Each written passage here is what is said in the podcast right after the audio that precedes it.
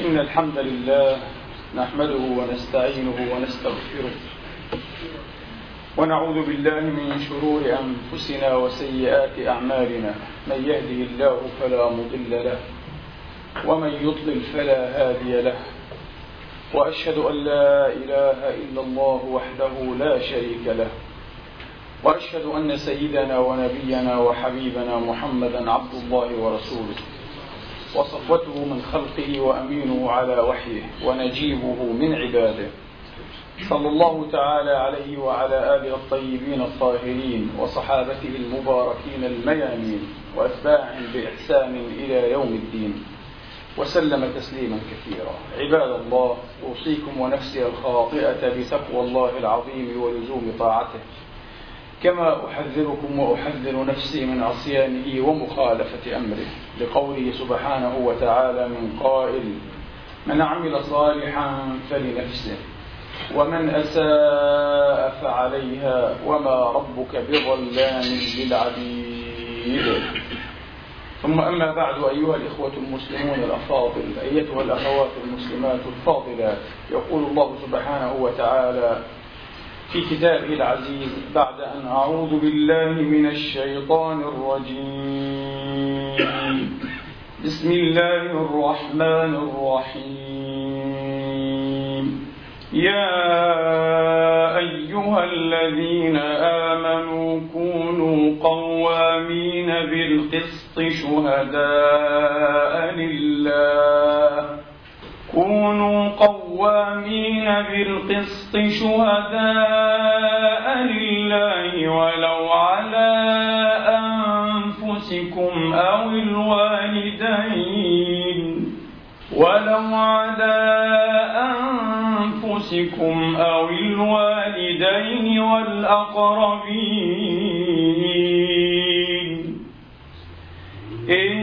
يكن غنيا أو فقيرا فالله أولى بهما. فلا تتبعوا الهوى أن تعدلوا وإن تلووا أو تعرضوا فإن الله كان بما تعملون خبيرا. يا أيها الذين آمنوا آمنوا بالله ورسوله آمنوا بالله ورسوله والكتاب الذي نزل على رسوله والكتاب الذي نزل على رسوله والكتاب الذي أنزل من قبل ومن يكفر بالله وملائكته وكتبه ورسله وكتبه ورسله واليوم الآخر فقد ضل ضلالا بعيدا. إن الذين آمنوا ثم كفروا ثم آمنوا ثم كفروا ثم كفروا ثم ازدادوا كفرا لم يكن الله ليغفر لم يكن الله ليغفر لهم ولا ليهديهم سبيلا. صدق الله العظيم وبلغ رسوله الكريم ونحن على ذلك من الشاهدين. اللهم اجعلنا من شهداء الحق القائمين بالقسط. آمين. اللهم آمين. أيها الإخوة الأحباب أيتها الأخوات الفاضلات. المفروض أن أمتنا هذه هي أمة الوسط والعدل والاعتدال وهي مأمورة بالعدل حتى مع عدوها وشانئها ومبغضها وهي مأمورة بالعدل في كل حالها حتى على ما سمعتم من قول الحق جل مجده. وتبارك في علاه مع الأقربين مع الوالدين بل مع النفس. ولو على أنفسكم ولو على أنفسكم. وانطلاقا أيها الإخوة من هذه الغاية البعيدة وهذا المرام المقدس والصعب في آن فإن هذه الأمة المرحومة ضربت أروع الأمثلة التي جسدت بها أيها الإخوة والأخوات قيمة العدل حتى مع المخالفين حتى مع الشانئين. أنا أريد أن أجتزئ أيها الإخوة فقط بجزئية بسيطة. هي عدل علمائنا وأئمتنا من أهل السنة والجماعة مع المخالفين. مع المخالفين في الرأي والاجتهاد في المسائل العقلية وفي المسائل الفروعية. وجدير أن ننبه أيها الإخوة أنه لا يقع اختلاف بين فرق هذه الأمة من الموحدين من أهل الصلاة والقبلة الذين يحرمون ما حرم الله ورسوله ويدينون دين الحق لا يكون هذا الخلاف والاختلاف إلا في فروع الاعتقاد. أما الأصول المحكمة والمحكمة فهي محفوظة أيها الإخوة ومقدرة عند الجميع بحمد الله تبارك وتعالى. على اختلاف اجتهاداتهم على اختلاف اجتهاداتهم. ولا يضر بعد ذلك أن خالف هذا هذا وذاك ذاك في مسائل فرعية يرى هذا حلها. ويرى الآخر حرمتها بالاجتهاد والتأويل. حتى قال الإمام العلامة أبو محمد علي بن حزم الظاهري وهو من أهل الظاهر رحمة الله عليه في كتابه الشهير في أصول الفقه الإحكام.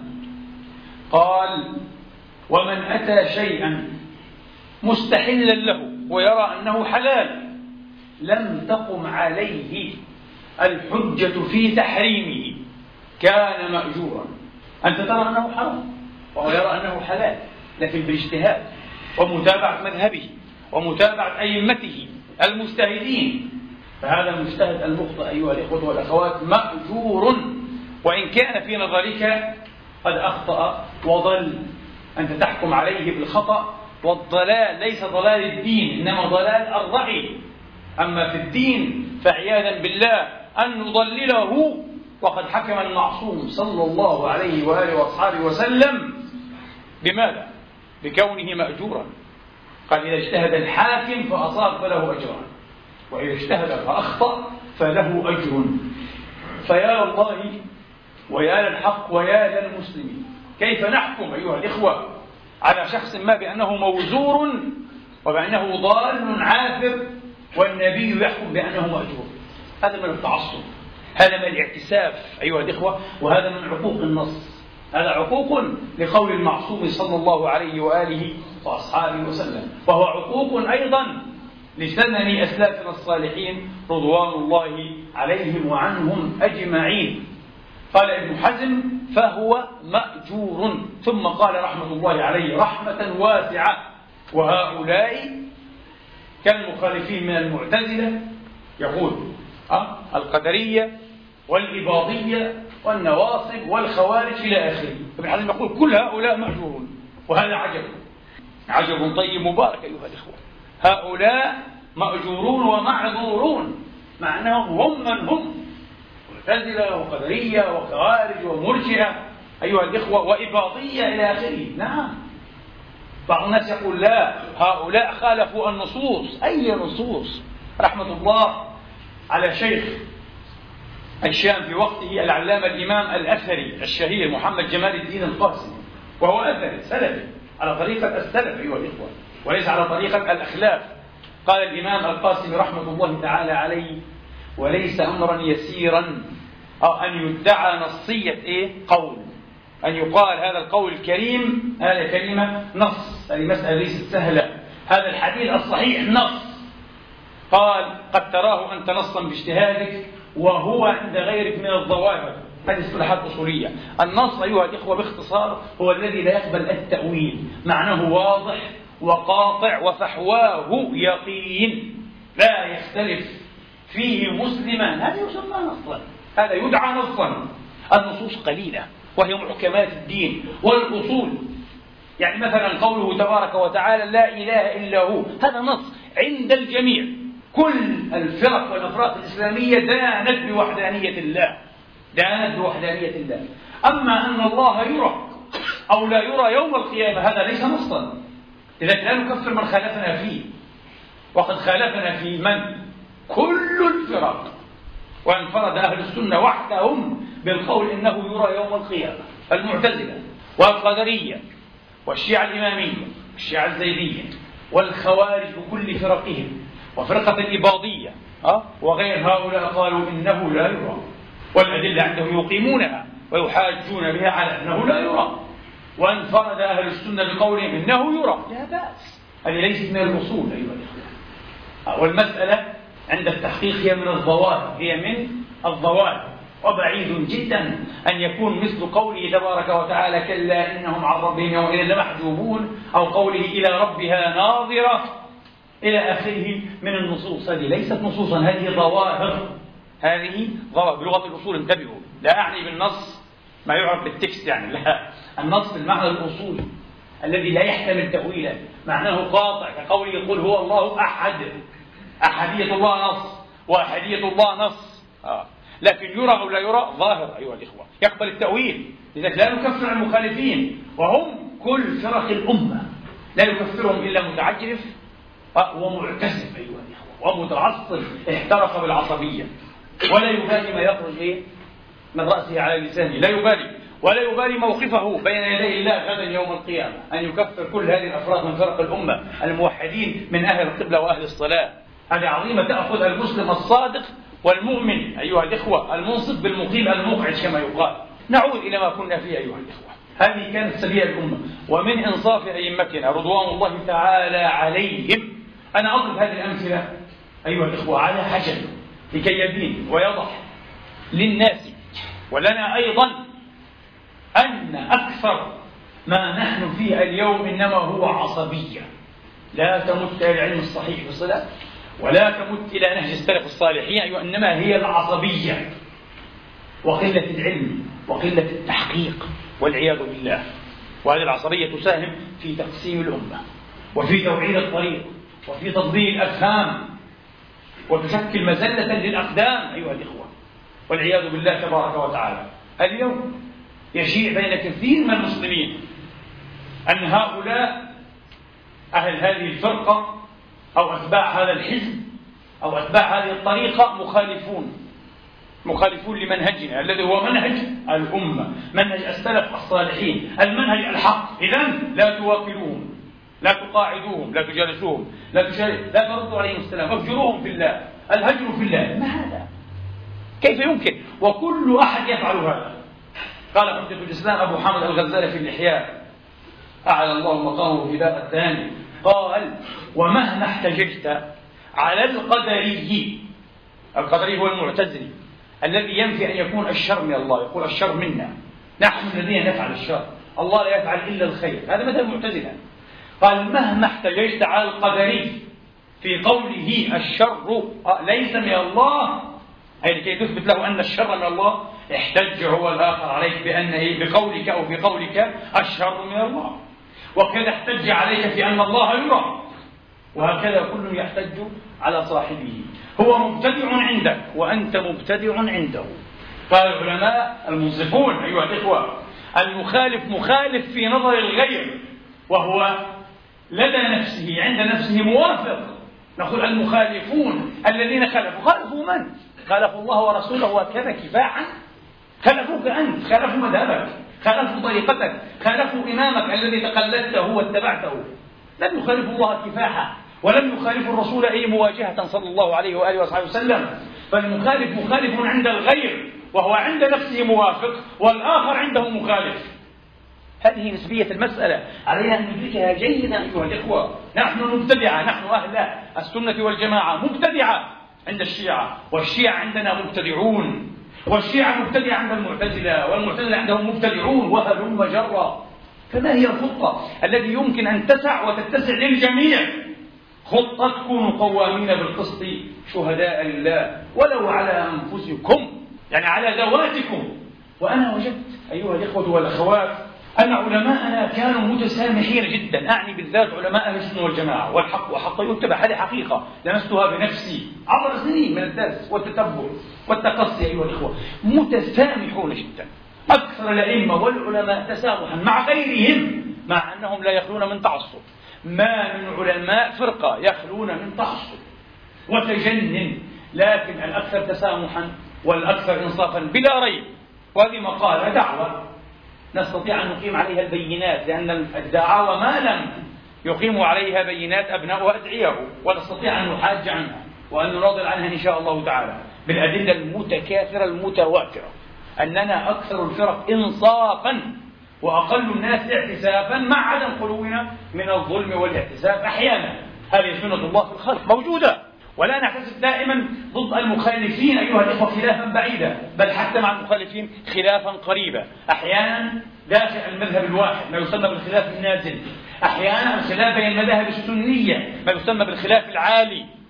لا نكون دائما منصفين ولا نكون دائما أيها الإخوة سائرين في خطة العدل أو في مهيع العدل الوسيع الذي يسع الجميع. لا إنما نحتسب أحيانا. هذا الموضوع. لا نستطيع وسنضرب له أو عليه أمثلة ونماذج بعد خير إن شاء الله تبارك وتعالى. مما يدلكم على صحة هذه المقالة أيها الإخوة أن علماءنا وأئمتنا الكبار المشاهير النبلاء لم يخلوا كتبهم الأثرية. لا أتحدث عن كتب إيه؟ كلامية. في العقيدة مثلا تذكر الآراء إنما أتحدث عن كتب الأخبار كصحيح البخاري ومسلم وسائر الأمهات الست ومسند أحمد وغير هؤلاء من أهل السنة والجماعة. لم يخلوا هذه الكتب المباركة الطيبة من روايات المخالفين. تجد أنهم يروون عن الشيعي وعن القدر وعن المعتزلي وعن المرجئ وعن الناصبي وعن الخارجي وعن الجهمي المعطل وعن الواقفة وعن غير هؤلاء. يحتج أحيانا علينا إخوتنا الشيعة. كيف جاز الإمام البخاري أن يروي وأن يخرج لعمران بن حطان وهو رأس من رؤوس الخوارج وهو الذي امتدح بقوله لا بارك الله في قوله ابن ملجم عليه غضب الله. ابن ملجم عبد الرحمن بن ملجم الذي قتل الإمام علي عليه السلام. امتدحه بالشعر المشهور لا أحب أن أطول بذكر. يعجبون. لا لا. عليهم أن لا يعجبوا وعليهم أن يتحلوا بخطة الإنصاف. فإن البخاري وغيره رضوان الله تعالى عنهم أخرجوا أيضا للشيعة. عشرات الرواة من الشيعة الذين يسبون أبا بكر وعمر ويبغضون عثمان أيها الإخوة مخرج لهم في الصحيحين. وفي سائر كتب أهل السنة. لماذا سكتوا عن هذا؟ أعني إخوتنا الشيعة لماذا سكتوا؟ هذه حقيقة. إذا هم لم يخرجوا أو لم يخرجوا لهذا الخارجي ونظرائه كأبي حسان الأعرج مثلا لأنهم يحبون الخارجية. بالعكس هم ضد طلعة الخوارج وشديدون جدا على الخوارج. لكنهم منصفون. ستقولون أين الإنصاف؟ الإنصاف سيأتي بعد قليل شرحه إن شاء الله تعالى. لا يحكمون على الرواة على رواة الحديث أيها الإخوة انطلاقا من مذاهبهم. فلا نروي إلا عن سني مثلا. أبدا. نروي عن السني وعن الشيعي وعن الجهمي وعن المرجئ وعن الناصبي وعن الخوارج. نروي عن هؤلاء المتناكبين والمتناقضين في مذاهبهم. متى صح عندنا أيها الإخوة وأيقنا صحة دينهم وصدق لهجتهم وأنهم لا يشهدون الزور ولا يتعمدون قالة الكذب. نروي عنه. وهذا من الإنصاف. ونكل من تحلوه إلى رب العزة.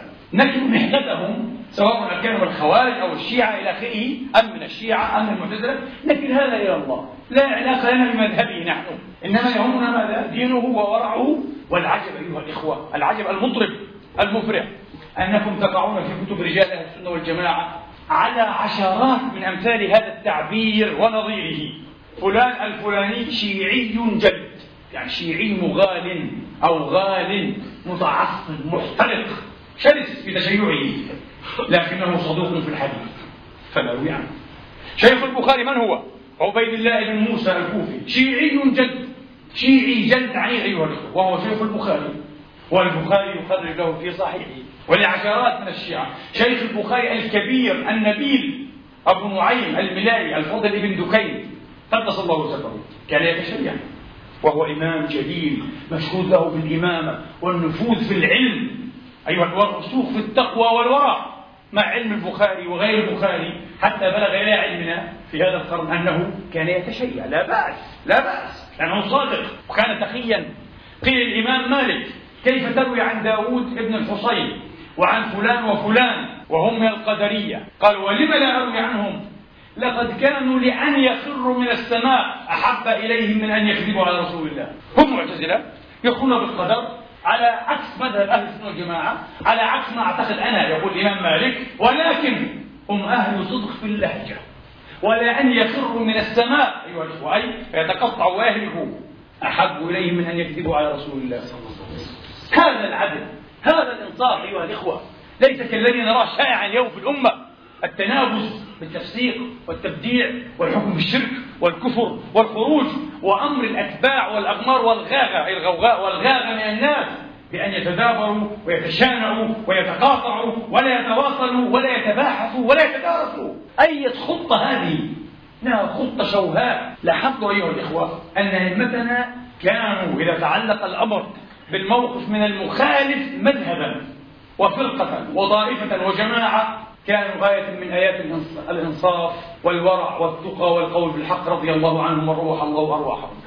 أحيانا هناك حالات نادرة منزورة تعد على أصابع اليدين الثنتين ربما أيها الإخوة لكنها لا تتعلق بالموقف من المخالف جماعة.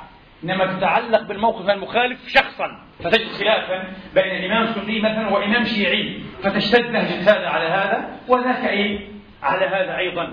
ليس لأنه مخالف في المذهب. هو يعدل مع المخالفين في المذهب وإنما لأن المسألة أصبحت شخصية والمسائل تصبح شخصية تصبح حرجة جدا. هذا طبع البشر إلا من عصمه الله وهذا حصل أيها الإخوة لكي ندلل عليه وعلى صدقه بين أئمة من أهل السنة والجماعة ومن أهل البلد الواحد. كذب بعضهم بعضا ونبذ بعضهم بعضا بأسوأ الألقاب لا لأنهم مخالفون بالمذهب هم موافقون ومن أهل السنة وهم بلديون. والبلدية عكس المعاصرة. البلديون يتعصب بعضهم لبعض. معروف. حتى هذا في الصحابة مرة قيل لابن عباس. قال له الأنصار يا ابن عباس انظر إن خالفت زيد بن ثابت لم نتبعك. نردك. زيد هذا من الأنصار. في عصبية لا ندعي ابننا ونتبع؟ رجل جاء من مكة. البلدية بالعكس علة جامعة للمناصرة. بعكس المعاصرة فهي أصل المناصرة. يعني مع اختلاف البلد. وأحيانا حتى البلدية لا تكون علة للمناصرة في ذات كثيرة إذا هذا ليس من باب التعصب للمذهب أيها الإخوة. من باب أن المسألة أصبحت شخصية. مثل الخلاف الذي وقع بين الإمام مالك وبين وبين الإمام الجليل صاحب المغازي والسير محمد بن إسحاق المدني رحمة الله تعالى عليه بن إسحاق صاحب الأصل سرد بن هشام نحتار ماذا قال فيه مالك؟ قال كذاب دجال من الدجاجلة دجال؟ ابن إسحاق دجال قال دجال. وقع خلاف بينهم. عبد الرحمن بن أبي ذئب الإمام المدني الجليل الذي قال فيه الإمام أحمد رضوان الله تعالى عليهم أجمعين ابن أبي ذئب أقول بالحق من مالك. عنده شجاعة ومراقبة لله إذا تعلق الأمر بالطواغيت والحكام الظلمة أن يقول الحق لا يلوي ولا يخاف في الله لوم لائم قال الملك. قال أنا اشهد بهذا وهذا من؟ أحمد. وأحمد أحمد. من أكثر عباد الله ورعا في منطقه رضي الله تعالى عنه وأرضاه. إمام أهل السنة والجماعة. ومع ذلك مالك هو النجم. كما قال الشافعي إذا ذكر الأئمة فمالك النجم. براه الله مما قالوا وكان عند الله وجيها. ابن أبي ذئب حكم بتكفير مالك. حتى تعرفوا أن أمثال هذه المشاغبات والمناغصات وقعت حتى بين الأئمة لكن على ندوء منزورة جدا جدا تعد عد أيها الأخوة.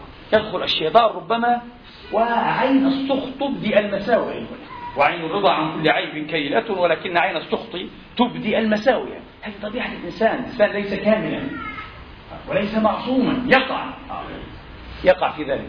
ابن أبي ذئب الرجل القوال بالحق الذي لا يخاف الله لومة لائم لأن أو من أجل أن الإمام مالك تأول كما قال الإمام أحمد قال هو لم يرده ويعرف أن الحديث صحيح لكن تأوله. حديث البيعان بالخيار. قال ليس عليه العمل عندنا. وما لهذا حد ينتهى إليه. مسألة فقهية المهم يعرفها طلاب العلم؟ فرد حديث البيعان بالخيار حديث ابن عمر وغيره. فغلظ ابن أبي ذئب العبارة جدا وجففها وقال يستتاب وإلا ضربت عنقه. كفره مثل مالك الكفار يا هذا عباد الله. حصل حصل. البخاري رضوان الله تعالى عليه الذي الآن أصبح أيها الإخوة وهو يستحق هذا رحمة الله عليه رحمة واسعة. البخاري والبخاري الذي أصبح الآن وصار من فضل الله تبارك وتعالى إلى حالة من رد حديثا في صحيحه ربما كفره بعض الناس. ما المتعصب؟ لا والأمر ليس كذلك. لأن صحيحه في النهاية ليس كتابا إلهيا هو كتاب من عمل البشر. ولا بد أن يعتريه النقص وقد يكشف عن هذا النقص شيئا فشيئا قرنا فقرنا وجيلا فجيلا. وقد يظهر لبعض ما لا يروح لبعض البخاري والبخاري. البخاري الذي صار إلى هذه الجلالة بهذه المثابة كفره بعض علماء عصره بل شيخه محمد بن يحيى الزهري. هل سمعتم بهذا؟ كل طلاب العلم قرأوا هذا وعرفوا كل طلاب الرجال والجرح والتعديل عرفوا هذا وقرأوه. شيخه محمد بن يحيى الزهري. والمسألة حصلت في أقل من شهر. جاء البخاري أيها الإخوة إلى بلده فقال الذهلي أنا خارج لاستقبال محمد بن إسماعيل وهو شيخ البلد إمام جليل مسموع الكلمة حتى عند الأمير. هذا الإمام الزهري رحمة الله عليه وغفر الله له مقالته. فخرج الناس ولما صار البخاري إلى أحد البيوت أيها الإخوة وأقام فيه امتلأت الشوارع والسطوح لأن البخاري هو البخاري تسمع بالبخاري. ما الذي حصل؟ في أقل من شهر أيها الإخوة دس عليه رجل يسأله ماذا تقول في مسألة اللفظ؟ لفظك بالقرآن مخلوق؟ طبعا هذه مسألة أصبحت مسألة سوفسطائية ولا حاجة من الآن إلى إيه؟ حتى أن نعطي عنها فكرة إيه؟ إلا لمعنى باختصار.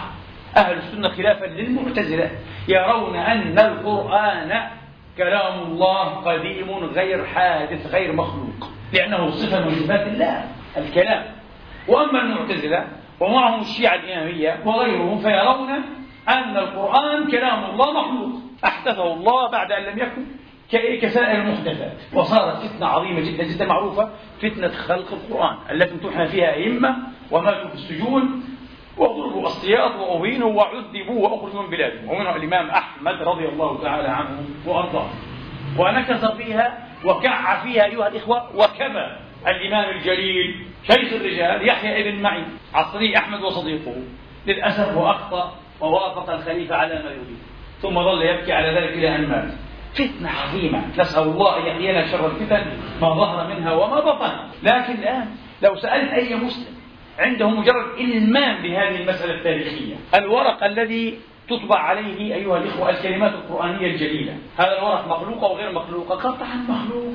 المداد الذي تطبع به مخلوق؟ طبعا مخلوق يا أخي. الجلد الذي يجلد به المصحف؟ طبعا مخلوق. صوتي وصوتك بالقرآن حين نتلو القرآن هذا الصوت مخلوق؟ طبعا مخلوق. لا شك في هذا ولا نتوقف فيه. وهذا أصبح الآن من القطعيات؟ أصبح الآن من القطعيات. في البداية بعض الأئمة كالإمام أحمد تحرج وسكت لأن المسألة من أصلها مبتدعة. رفض أن يقول أيها الإخوة لفظي مخلوق كما رفض أن يقول لفظي غير مخلوق. قيل له اللفظ مخلوق قال بدعة. ليس القول الكلام في المسألة عنده بدعة. هذا هو التحقيق.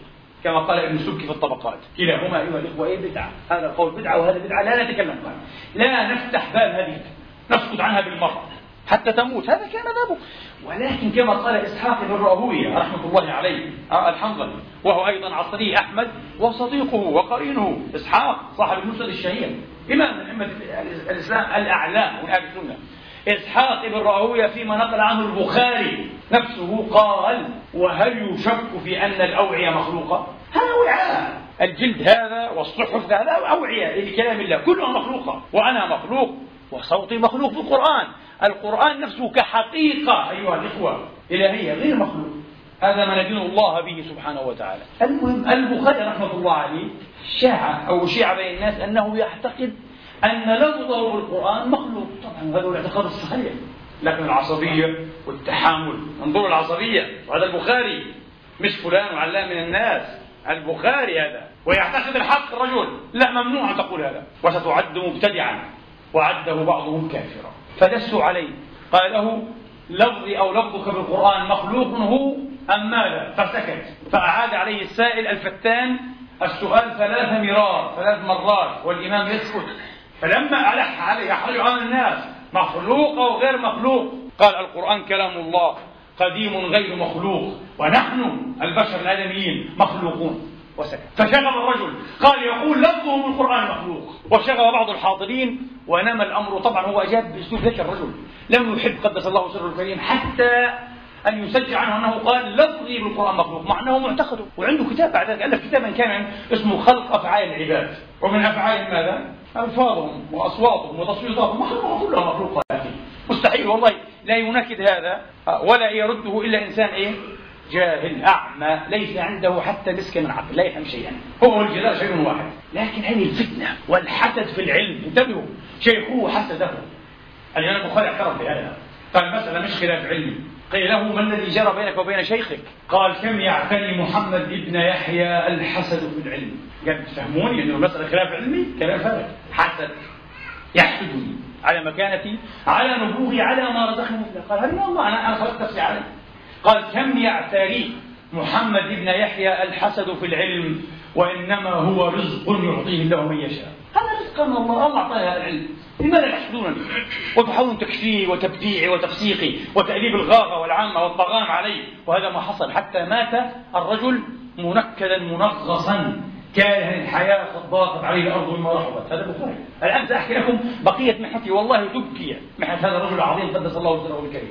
ما يستحق لكن هكذا. هذه الدنيا. ويبدو أن الناس لا يمنعهم من الغي والظلم إلا العجز كما قال أبو الوفاء بن عقيل. والمتنبي هو القائل. والظلم من شيم النفوس فإن تجد داعفة فلعيدة لا يظلم قال أبو الوفاء تأملت في أحوال الناس لا أقول عامة بل العلماء فوجدت أن الناس لا يمنعهم من الظلم إلا العجز. من الذي يمتنع بذاته ومن ذاته من الظلم ولي الله. اللهم اجعلنا منهم. العارف بالله. الصادق. الطاهر. الذي يخشى الله ويعلم أن له موقفا بين يدي ديان عظيم. لا تغيب عنه غالبة ولا تخفى عليه خافية. هذا هو. لكن أكثر الناس لا يبالون بهذا. يتآثرهم الحسد والأحقاد والغيرة. غير الشريفة والتنافس القدر والعياذ بالله. اللهم عياذا بالله من ذلك. قال هذا. هذه الحقيقة. وبلغ الكلام إيه إلى شيخ البخاري الزهري فمباشرة قال ومن قال لفظي بالقرآن مخلوق فهو ضال مبتدع ضال مبتدع لا يجالس ويطرد من المجالس ولا يساكنني هذا الرجل في بلد. قال أنا شيخ البلد هذه ومسموع الكلمة تلميذ هذا البخاري ممنوع أن يبقى في هذه البلد. فخاف البخاري وخرج مهاجرا. وبعد أن قال شيخه الزهري قال ممنوع أن يجالس انفض عنه الألوف. كان حوله ألوف يملؤون السطوح والشوارع. انفض عنه الناس. ولم يبق يأتيه من التلاميذ إلا إثنان. أحمد بن سلمة والإمام مسلم بن الحجاج صاحب الصحيح تلميذه رضي الله عنه وأرضاه. فقط اثنان. وين عشرات الألوف؟ قال لك لا متبع هذا. البخاري متبع. كلكم أفقه من البخاري. كلكم أعلم منه. كلكم أتقى لله وأورع منه. حتى هؤلاء التلاميذ الذين قبلوا الكلمة كانوا تلاميذ وكانوا ينطوون على حسب ينطوون على حسب لهذا الإمام الجليل لأن الله فتح عليه فتوحا يبدو أنه لم يفتح بمثلها على عصره صحيح وهو أعظم أئمة عصره بلا شك في الحديث قدس الله سره الكريم. حسن لماذا هو كذا متميز؟ إلى هذه الدرجة الخارقة. فانفضوا عنه جميعا. شيء عجيب إلا اثنين أحمد بن سلمة والإمام مسلم بن الحجاج تلميذه. ومسلم كان وفيا وصادقا جلس بعد أن منع الذهلي من مجلس البخاري وقال لا يأتي مجلسنا من يأتي مجلس هذا الرجل المبتدع. فقام الإمام مسلم من المجلس رجل الصدق على فكرة من تعرفون أنتم الآن من تلاميذ البخاري؟ لعلكم لا تعرفون إلا مسلم مثلا هذا مسلم. صاحب الصحيح الصحيحان. كان من أهل الصدق. ورفع الله ذكره ورفع إله علما لأنه من الصادقين الصادعين بالحق. خالف كل أهل البلد. وخالف شيخه الذهلي وشيخ شيخه أيضا من أجل الحق. هذا حق. يقول الراوي فأخذ الإمام مسلم رداءه ووضعه على عمامته. هكذا. وقام من المجلس ثم بعث إلى محمد بن يحيى بكل ما كتبه ورواه عنه على جمال. قال له حتى الحديث الذي أخذته عنك لقلته أنت مجروح عندي الآن في موقفك هذا من الشيخ الإمام الولي الرباني البخاري قدس الله سره وأنت مجروح. مش البخاري هو المجروح أنت المجروح. ورد عليه كل حديث رضي الله عن مسلم وأرضاه. خرج البخاري مطرودا أيها الإخوة. هكذا منبوذا منبوذا لغده حتى تلاميذه ولم يتركه شيخه. غفر الله له ورحمه الله. الزهري لم لم يتركه. بل جعل يكاتب العلماء. انتبهوا واحذروا. هذا فاسق ضال مبتدع. في بعض الروايات كاتبهم بكفره. نبذه بالكفر. كافر خرج عن الملة. خلاص اقطعوا رأسه إذا البخاري. كان ممكن يقتل البخاري. البخاري كان يمكن أن يقتل مرتدا وربما يصدق امثالنا في هذا القرن أنه ذهب إيه؟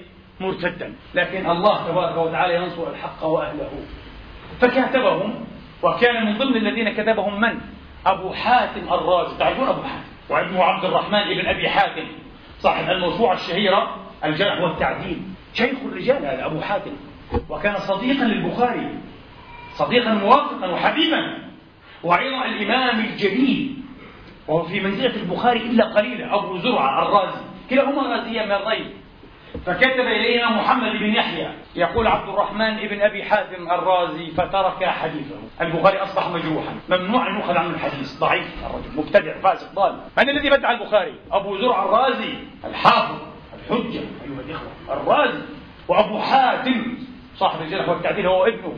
على فكرة لو عدتم إلى ترجمة الآن البخاري في الجرح والتعديل لابن أبي حاتم ستجدون ترجمة البخاري ليس في 100 صفحة ولا 200 صفحة. في أسطر أربعة في آخر من ترجم واسمه محمد واسم أبيه إسماعيل. أربعة أسطر. إمعانا في تجهيله. ما معنى هذا يعني؟ يريد أن يعطيك انطباعا أنه رجل ليس له وزن. إنسان عادي عالم عادي طبيعي. محدث راوي من الرواة. اسمه محمد بن إسماعيل البخاري. قال نزل الري سنة خمسين ومائتين وروى عن فلان وفلان وفلان ذكر أربعة أو خمسة. قال ترك أبو حاتم ترك أبو حاتم أه؟ وأبو زرعة حديثه. لما بلغهما كتاب محمد بن يحيى الذهلي في مسألة اللفظ فمجروح قال. يعني عندي كمان أنا أنا عبد الرحمن يقول أنا عبد الرحمن مجروح البخاري. عندي وعند أبي وعند أبي زرعة لا يروى عنه ولا كرامة. البخاري لا كرامة. انتبهوا التعصب حتى تفهموا ما الذي يحصل وما الذي حصل أيها الإخوة. التعصب دائما موجود فالإنسان عليه أن يتخفف من أوهاق العصبية وأن يرضع بالحق وأن يفتح إيه؟ أيها الإخوة دماغه وعقله للحرية للرأي للاجتهاد أن يفهم لا أن يتعصب وأن يتابع الناس على ما يقولون. وإلا هلك أئمة في هذه المسألة. المهم لم يكتف الذهلي بلغه أن البخاري سيعود إلى بلده بخارى فكتب إلى أميرها بشأنه هذا بدر منه كذا وكذا وكذا وحصل كذا كذا كذا ورده العمة فلان وعلان مثل الرازيين هذا إلى آخره. وكان أمير بخارى قد طلب إلى البخاري مرة أن يأتيه إلى قصره ببعض كتبه ليسمعها أو أولاده في اختلاف الرواية. والبخاري قدس الله سره أبى أن يذل العلم وأن يجهم محياه. قال له في بيته العلم والحلم يؤتى. لماذا أتيك من أنت؟ أنت أمير أنا عالم أنا إمام أنت تأتيني أنت تحب. إذا كانت لي حاجة سلطانية فسآتي. أبواب السلاطين. وإن كان السلطان حاجة إلى إمام فليأتي الإمام. هكذا كانوا يكرمون العلم. ليس كبعض العصريين يقول مهما طلب مني من فتوى أنا أعطيها. انظروا إلى مساخ قال في بيته العلم والحلم يؤتى. فحقدها عليه أمير مسلط باغ ظالم والعياذ بالله نائب الطاهرية. وقيل الظاهرية ببخارى غضب جدا وحقدها على البخاري. فلما جاءه الكتاب طب هذه هي اللقطة لقطة العجلان. قال كما نقول أمسكنا به. فأمر بنفيه قال ينفى. نفوه من بلده قدس الله سره البخاري ينفى من بلده. فذهب إلى بلدة قريبة ومنها انحدر إلى خرتنك بسمرقند على ثلاث فراسخ من بخارى ونزل عليه أقرباء له في بيته. مطرود مطرود. تخلى عنه تلاميذه والأمة والأئمة السلاطين والأمراء الكل تخلى عنه. هكذا انتهى البخاري أيها الإخوة إلى خرفنك وقبره وقبره قدس الله سره بخرتنك اليوم. ذهب إلى خرتنك هناك. يقول أحدهم أحد تلاميذه فلقد استمعت إليه ليلة وفرغ من صلاة الليل يقول اللهم قد ضاقت علي الأرض بما رحمت فاخفضني إليه. فما مر عليه شهر حتى تمرض ومات عن 62 سنة قدس الله سره الكريم. منبوذا مهجورا مطرودا من بلده رضي الله تعالى عنه وأرضاه. لم ينقطع علمه ولم ينقطع سببه. أيها الإخوة بل اتصل لأنه عمل صالح وصل الله به صالح عمله في دنياه رضي الله تعالى عنه وأرضاه. ما الذي فعل بالبخاري؟ أنتم تظنون أنه عاش ومات مقدسا كالمعصوم ابدا. عاش كريما ومات مطرودا. بفعل العصبية والحسد وعدم تقوى الله في الأئمة. نسأل الله أن يرزقنا الإنصاف. ولشامت أن يأتي فيقول على فكرة هل انتقم الله من حاسديه وشانئين؟ نعم. الله لم يتركهم ولم يخلهم من بلية. لأنه حين هجره الأمير دعا هنا عيل صبره لم يبقى في قوس صبره منزع. فعيل صبره وقال اللهم إني أرغب إليك أن تريني فيهم ما قصدوه في وفي أولادهم ماذا قصدوا فيهم؟ تهجير وتغريبي عن أهلي وأحبابي وبلدي وداري. فشوف العدل رجل حاد رجل عشير قدس الله سره حتى في الدعاء كان عادلا جدا ومقتصدا. لم يدعو عليهم بأكثر من مظلمته دعا من جنس ما ظلموه به. هم هجروني اللهم أعني فيهم ما قصدوني به. فلم تمر إلا فترة يسيرة جدا. فبعث ابن طاهر في بغداد إلى أمير الطاهرية ونكل به ودعاه في السجن في بغداد ومات في سجنه. وتفرق أهله. وسائر من سعى في إخراجه يقول مؤرخون ويذكرون أسماء طبعا وأهالي ابتلوا ببلايا لا توصف. حتى أن كبيرا منهم سعى بجد وبشدة في إخراج البخاري ابتلي في عرضه في زوجته ما يجل أيها الإخوة ويقبح أن يوصف. هكذا ذكروا. دعوة محمد بن إسماعيل بن إبراهيم البخاري قدس الله سره الكريم. نسأل الله العدل والإنصاف أيها الإخوة. فهذا يحدث. أبو نعيم الأصفهاني تكلم في شيخ الإسلام ابن مندة وابن مندة تكلم كلاما شديدا في شيخ الإسلام أبي نعيم وكان متعاصرين ومن أهل السنة والجماعة. ابن جرير الطبري شيخ المفسرين شيخ المؤرخين تكلم كلاما شديدا جدا. لا نقول أكثر من ذلك فأبي بكر بن أبي داود السجستاني. تعرفون أبو داود هذا ابنه وهو إمام أيضا وثقة. تكلم فيه ورد عليه أبو بكر وتكلم فيه كلاما شديدا. يحصل حالات لا أن نطول. الإمام النسائي لما كان في مصر اختلف اختلف مع إمام مصر وشيخ مصر ومحدثها أحمد بن صالح المصري. قال ليس بثقة ولا مأمون. يعني كذاب الداعي لا يؤخذ عنه. أحمد بن صالح قال نعم ليس بثقة ولا مأمون. وأحمد بن صالح زعم الخطيب البغدادي رحمة الله عليه أن جميع الأئمة وثقوا إلا النسائي. حتى جاء الإمام أبو عمرو بن الصلاح قدس الله سره صاحب المقدمة من الحديث وقال لأن عين السخط تبدي مساوئ لها في الباطن معاذير ومخارج صحيحة تعمى عنها بحجاب السخط. لا أن النسائي تعمد أن يقول هذا إيه أيها الإخوة عن قصد حاشا لله وإلا النسائي عنها يجرح بعدين. لكن النسائي رأى هذا رأى أن هناك عيوبا أيها الإخوة في الإمام أحمد بن صالح المصري والإمام النسائي معروف كان متعنتا في الجرح والتعديل التجريح كان يتعنت له عبارة شديدة. لذلك من الذين طعنهم النسائي من؟ الإمام الأعظم أبو حنيفة النعمان مطعون عند النسائي. من قبل حفظه. كما قال الذهبي في ميزان الاعتدال. من قبل أو من جهة إيه؟ حفظه. موجود هذا. موجود بين الأئمة. لكن أحمد بن صالح أيها الإخوة هو أحمد بن صالح. شيخ من مشايخ الإسلام وثقه كل الأئمة إلا النسائي. ما ضره. لن يضره إن شاء الله تعالى. علي بن المديني أيها الإخوة قال قيل لعبد الرحمن بن مهدي رحمة الله. ابن المديني طبعا هو شيخ البخاري ابن مهدي المتقدم. قيل لعبد الرحمن بن مهدي يحيى بن سعيد لا يروي الحديث إلا عن الأثبات معنى الكلمة الموافقين يعني عن أهل السنة والجماعة. واحد خارجي واحد جهمي لا يروي عنه. فضحك إيه؟ فضحك وقال فماذا يفعل بقتادة؟ بن دعان السدوسي مبتدع هذا ماذا يفعل بعمر بن ذر الهروي؟ رأس في الإرجاء هذا. ماذا يفعل بعمر بن دينار؟ قدري شهير جدا المعتزلة. ماذا يفعل بفلان؟ ماذا يفعل؟ وكلهم ثقات. وخرج لهم عنه الأئمة. ماذا يفعل فلان؟ ماذا يفعل بعلان؟ إن ترك هذا الضرب ترك كثيرا من الحديث. ترك كثيرا من الحديث. لما قيل لوكيع رحمة الله عليه يقال وكيع هو أول من صنف في حديث رسول الله كتابا. وكيع يقال هو الله أعلم. لما قيل لوكيع وقد قال قال الحسن بن صالح عندي إمام. حسن بن صالح أحد الخوارج. وكان يرى السيف على أمة محمد. يرى حربنا وقد سنة. يستحل الدماء. ها؟ وكان كما قال سفيان الثوري يرى أنه لا يصلى خلف أئمة الجو. ولذلك كان يدعي الجمعات يصلي صلاة الجمعة. يعني مغالي خارجي متطرف اسمه الحسن بن صالح. وكيف يقوم أهل السنة والجماعة؟ قال حسن الصالح عندي إمام، قال وتقول هذا؟ وهو يقول بكذا وكذا ولا يترحم على عثمان بن عفان، طبعا الخوارج يكرهون أي عثمان في النصف الأخير من خلافته وعليا ومعاوية ويلعنون الجميع، عثمان عندهم رضوان الله عليه في أول إيه؟ نصف فترته، في النصف الثاني لا هو كذا وكذا. والعياذ بالله، قالوا تقول عنه هذا يا شيخ الإسلام؟ وهو لا يترحم على عثمان. تقول إمام، قال هل تترحم أنت على الحجاج؟ انظروا إلى منطق إيه؟ الإمام وكيع، مع أن الذهب يتعقب بقول لا بارك الله في هذا المثال، المثال روحه صحيحه، يتخالفون في تقويم الأشخاص وفي تقييم إيه؟ مكاناتهم. ويظلون أئمة، يظلون أئمة، عند الأئمة يظلون أئمة، لا يكونون فسقه وزنادقه مبتدعة يفسقهم وينتهي كل شيء، لا ابدا، ويأخذون عنهم الأحاديث أيها الإخوة. للأسف أطلت في هذه المقدمة كان ينبغي أن تكون مقدمة.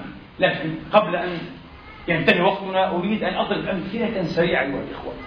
لأبرهن لكم أن الطريقة الصحيحة في النظر إلى هذه الأمور هي طريقة مطروقة وليست مبتدعة وليست من اصطناع واصطلاح أهل الاصطلاح. ولعل أول من طرقها وعبدها هو رسول الله نفسه صلى الله عليه وآله وأصحابه وسلم. كيف؟ اسمعوا إلى هذا الحديث مشهور هو. واختلف في تصحيحه وصححه كثيرون جدا. آخره العلامة الألباني رحمة الله عليه في صحيحته المجلد الثاني صححه. وصححه العلامة الشيخ شعيب الأرناؤوط والعلامة المصري الكبير القاضي أحمد جابر وابن حبان والبزار وأبو جعفر الطحاوي والإمام أحمد رواه في مسنده وغيرهم وغيرهم وغيرهم. وقال الهيثمي في مجمع الزوائد رجاله رواه أحمد والبزار ورجاله رجال الصحيح. النبي طرق به هذه الطريقة وعبد به هذا المهيع صلى الله عليه وسلم. قال إذا سمعتم الحديث عني فعرفته قلوبكم ولانت له أشعاركم وأبشاركم. ورأيتم أنه منكم غريب فأنا أولاكم به. وإذا سمعتم الحديث عني النبي يقول يعطينا معيارا للصلاة وإذا سمعتم الحديث عني فأنكرته قلوبكم ونفرت منه أشعاركم وأبشاركم كما قالت عائشة لقد قف شعري مما تقول. قيل محمد رأى ربه. قالت من حدثك أن محمدا رأى ربه فقد كذب؟ لقد قف شعري مما تقول. رواه الشيخان حديث مسروق في الصحيحين. النبي يقول هذا إذا قفت أشعاركم وأنكرتم هذا ورأيتم أنه منكم بعيد فأنا أبعدكم منه. لذلك هناك أحاديث أيها الإخوة لا يقبلها الضمير ولا الفطرة ولا العقل ولا الحقائق لا الواقع ولا التاريخ ولا أي حقائق العلم. كيف نقبلها؟ لا يعنينا بعد ذلك أن تكون في الكتب الخمسة أو الستة في البخاري ومسلم لا يعنينا. إذا كانت بهذه المثابة نردها. ارجعوا إلى قواعد العلماء. كالذي ذكر الخطيب البغدادي رحمة الله عليه قال والحديث إن صح يرد بجملة أمور. ذكر منها مخالفة الحديث للمعقول لأن الشرع إنما جاء بمجوزات العقول لا بمحالات العقول. أي شيء العقل يحكم أنه مستحيل غير ممكن لا يمكن أن يصح الحديث به عن رسول الله. وإن كان في كتاب صحيح فهو كذب. ثانيا إذا خالف الإجماع لا يمكن أن تجمع الأمة على خلاف حديث صحيح. فما أجمعت الأمة على خلافه فليس إيه؟ بصحيح. وصحيح كلام إيه الخطيب رحمة الله عليه. ثالثا من فرد بروايته فرد وقامت الدواعي على ماذا؟ على انبغاء معرفة الكافة له أو به. في أمور ينبغي على العامة أن تعرفها. وبعدين نجد إيه؟ أن واحدا روى هذا الحديث. بس هل ينبغي أن يكون رآه تقريبا معظم الصحابة؟ وسمعوه ورووه ورووه؟ كيف ينفرد به واحد؟ غير معقول. وذكر جملة أمور أخرى فارجعوا إليها. هذا كلام عاقل. قال أيضا ومنها مخالفة الحديث لنص الكتاب القرآن الكريم وللسنة المتواترة. نرده. يخالف المتواتر. كيف أقبله؟ كيف أقبل حديثا يخالف كتاب الله ويخالف سنة متواترة؟ إليكم عاد أمثلة الآن سريعة أيها الإخوة. تثبت أن الذي طرق هذه الطريقة وعبد هذه السبيل هو رسول الله. ثم الصحابة بعده. ثم التابعون فالأخلاق الصالحون. في صحيح مسلم من حديث جابر بن عبد الله رضي الله عنهم وارضاهم أجمعين قال صلى الله عليه وآله وصحبه وسلم امرأة أخبرت جابرا أنها كانت في بيت حفصة. النبي قال لا يدخل النار أحد من أهل الشجرة. قال الذين بايعوا تحتها إن شاء الله. قالت حفصة بلى يا رسول الله. ردت على رسول الله كيف ترد على رسول الله؟ ما معيارها ما ميزانها؟ القرآن سمعت من فم رسول الله وهي ام المؤمنين حديثا يخالف ظاهر الكتاب. فلم تتورع من رده مباشرة فانتهرها. فقالت ألم يقل الله تعالى وإن منكم إلا واردها؟ هي فهمت الآية فهما غير صحيح. قال يا حفصة لكنه تبارك وتعالى قال ثم ننجي الذين اتقوا ونذر الظالمين فيها جثيا. والحديث حتى جواب رسول الله يحتاج إلى جواب انتبهوا بالنسبة إلينا ليس واضحا لنا. لكن النبي لم يقل لها هذه خطه زنديقة أو مبتدعه أو كافرة. بالعكس احتجت بالقرآن. القرآن متواتر. لا تحدثنا كأنها تقول لا تحدثنا بشيء يخالف القرآن. والنبي لم يفعل وحاشاه لأنه وحي يوحى. فانتبهوا الآن في شيء يغفل عنه العامة أحيانا. بعض الناس يظن أن الحديث إذا كان في البخاري فقطعا النبي قاله غير صحيح. انتبهوا. الحديث إذا حكم الأئمة بصحته يغلب على الظن أن يكون النبي قاله لكن لا تستطيع أن تقول 100% النبي قاله وتباهل على ذلك. تكون قد أخطأت وكذبت. لا تستطيع في احتمال ولو 5% أن يكون لم يقل هو الحديث كذب في احتمال. وفي أحاديث ضعيفة وقد يكون بعضها إيه هالكا. وفي احتمال ولو 5% أن النبي قاله. هذا ليس كلامي هذا كلام علماء الحديث الأئمة العظام. فانتبهوا في فرق كبير أن نرد حديثا في الصحيحين وأن ترد حفص حديثا إيه من فم رسول الله وهو حي يرزق فالقاعدة سليمة إذا القاعدة إيه؟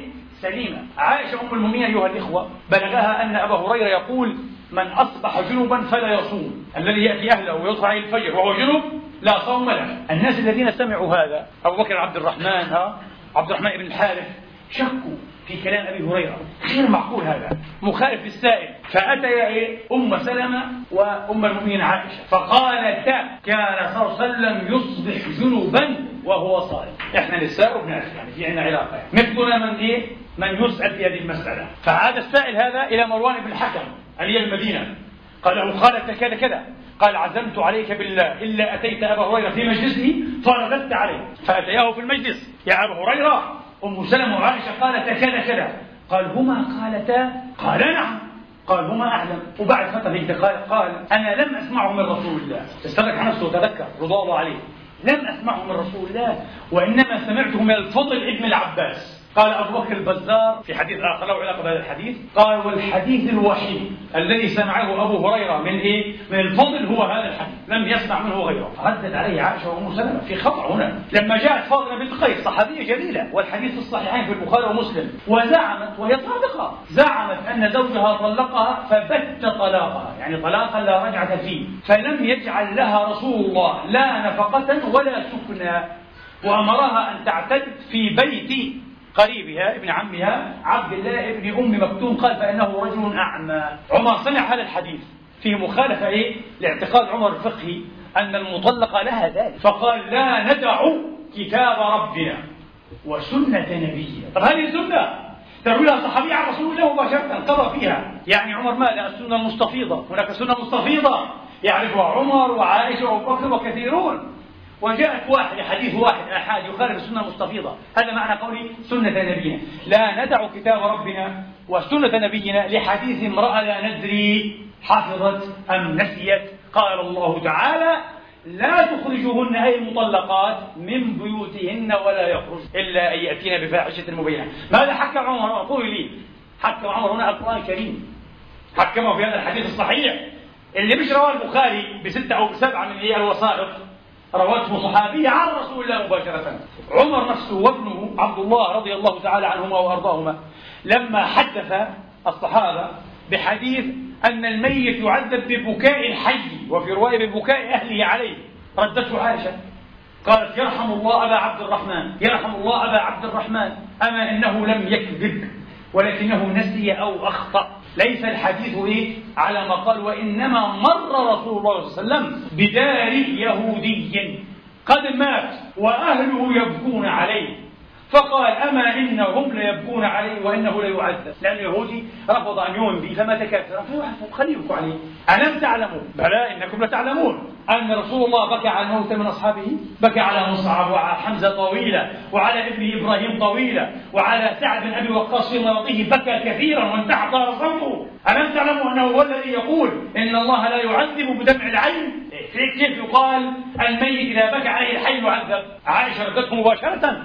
ثم قالت والحديث في البخاري الآن حسبكم كتاب الله. لا تكثروا التحديث والأشياء ويختلط الأمر على الناس. قالت حسبكم كتاب الله. هي طبعا تريد ماذا؟ في هذه المسألة. فلسنا بحاجة للإكثار والاستدلال فيها. حسبكم كتاب الله لا تزر وازرة وزر أخرى. انظروا إلى الفقه. هذا ليس طريقة بعض كما يقول بعض العلماء آه، أصحاب المدرسة العقلية أصحاب المنهج العقلي. ليس منهجا عقليا هذا منهج سلفي أثري. نبوي صحابي جليل يا إخواني. طبعا الأمثلة كان خطبة اليوم ستكون أمثلة كهذه عشرات الأمثلة. لكن ربما نصلها بخطبه أخرى إن شاء الله. لكن نختم بهذا الحديث من هذه الأمثلة الكثيرة المتوافرة الطيبة بفضل الله والإخوة. حديث عجيب بلغ عائشة أن أبا هريرة يقول لأن قال صلى الله عليه وسلم لأن أمتع أي أنفع. اتصدق أعطي يعني. أي معنى أمتع. لأن أمتع بصوت في سبيل الله خير لي من أن أعتق ابن الزنا، يعني هذا الحديث فيه نزعة إيه؟ إنه ابن الزنا الله يدينه يعني. خليه يظل في العبودية، هل النبي يقول هذا؟ رضوان الله عن عائشة التي لم تسكت عن هذا الكلام، رد عليه هريرة. هذا الكلام فاهم مش فاهم، أنت مش فاهم ماذا سمعت؟ اجلبوا ابن الزنا مسكين، قال لا ما نعتقوش هذا. خليه. طب صدق بصوت احسن من اعتقه يعني. هي عجيب ثم أبو هريرة يحدث في نفس الحديث. ولد الزنا شر الثلاثة. من هم الثلاثة؟ هو وأبوه وأمه يعني. المتزانيين. هو شر. لا النبي يقول على محمد رسول الله رحمة العالمين إيه ولد الزنا شر الثلاثة. وأبو هريرة يحدث هذا بالمجالس. عائشة ما هذا؟ ثم الجملة الثالثة والميت يعذب ببكاء الحي. هذه فرغنا من هذا. لكن هذا في سياق واحد. فقالت عائشة ليس كذلك. كل غلط مش فاهم هو وش بحدث وعلى فكرة الرسول كان يحدث ماذا؟ قصدا كلمة كلمة. ومع ذلك كان يساء سمعه ويساء فهمه كيف بعد 200 سنة؟ 300 سنة من التحديث. واحد عن واحد عن واحد. تحدث أخطاء كثيرة انتبهوا هذا أيام الصحابة تحدث كل هذه الأخطاء؟ كيف لا يحدث أخطاء في البخاري ومسلم؟ في أخطاء. مئة في المئة. هذا من الصحابة الذين شافههم الرسول ويروون عنه بلا واسطة. يسيئون سمعا فيسيئون فهما. أيها الإخوة كما قالت عائشة في حديث آخر أساء سمعا أبي هريرة أيضا أساء سمعا فأساء فهما المهم انظروا إلى فقه عائشة. قالت ليس الحديث إيه كما قال إنما لما نزل قول الله تعالى فلا اقتحم العقبة وما أدراك ما العقبة فك رقبة الله يقول بيحب اقتحم العقبة. وهي عقبة كعود مهلكة عليه بعتق الرقاب. فالصحابة طبعا تشوفت أنفسهم الرسول وتحسروا أن ليس عندهم ما يعتقون به. ما في عنده أي أموال؟ صلى الله عليه وسلم. الزاهد اختيار يعتق بها أي رقبة؟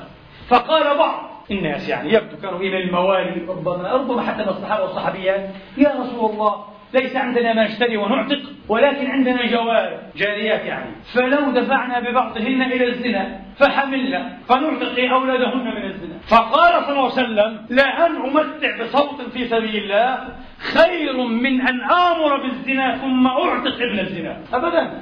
كلام منطقي. تلقى الشبهة الثانية في لغز. لغز ولد الزنا شر الثلاثة.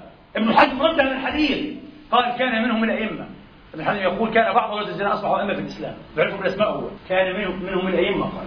يقول شر الثلاثة. المهم فقالت عائشة أما إيه ولد الزنا شر الثلاثة؟ فإن منافقا كان يؤذي رسول الله. يتجنى على الرسول في عرضه في سمعته كذا يؤذيه بالكلام والعياذ بالله منه هذا المنافق. فقال النبي من يعذرني من هذا المنافق؟ أتعبني هذا. بالكلام واللسان الصريح. فقالوا يا رسول الله وهو على ذلك منافق. وكان رسول الله ابن زنا. هذا معروف هذا زميل. ابن زنا. فقال صلى الله عليه وسلم ولد الزنا شر الثلاثة. يبدو أنه شر من والديه. هذا بالذات مش بالمطلق. كل ولد زنا شر الثلاثة. أقول قولي هذا وأستغفر الله لي ولكم فاستغفروه فيا فوز المستغفرين. الحمد لله الحمد لله الذي يقبل التوبة عن عباده ويعفو عن السيئات ويعلم ما تفعلون ويستجيب الذين آمنوا وعملوا الصالحات ويزيدهم من فضله. والكافرون لهم عذاب شديد وأشهد أن لا إله إلا الله وحده لا شريك له وأشهد أن محمدا عبده ورسوله. صلى الله تعالى عليه وعلى آله وأصحابه وسلم تسليما كثيرا. اللهم اهدنا فيمن هديت وعافنا فيمن عافيت وتولنا فيمن توليت. اللهم إنا نسألك علما نافعا وقلبا خاشعا وعينا دامعا ورزقا واسعا وعملا متقبلا. ونعوذ بك يا ربنا من علم لا ينفع ومن قلب لا يخشع ومن عين لا تدمع ومن عمل لا يرفع ومن دعوة لا تسمع. ونعوذ بك من الجوع فإنه بئس الضجيع ومن الخيانة فإنها بئست البطانة. اللهم علمنا ما ينفعنا وانفعنا بما علمتنا وزدنا علما. اللهم آمين. عباد الله إن الله يأمر بالعدل والإحسان وإيتاء ذي القربى وينهى عن الفحشاء والمنكر والبغي يعظكم لعلكم تذكرون. اذكروا الله العظيم يذكركم واشكروه على نعمه يزدكم. واسألوه من أفضاله يعطكم وقوموا إلى صلاتكم يرحمني ويرحمكم الله.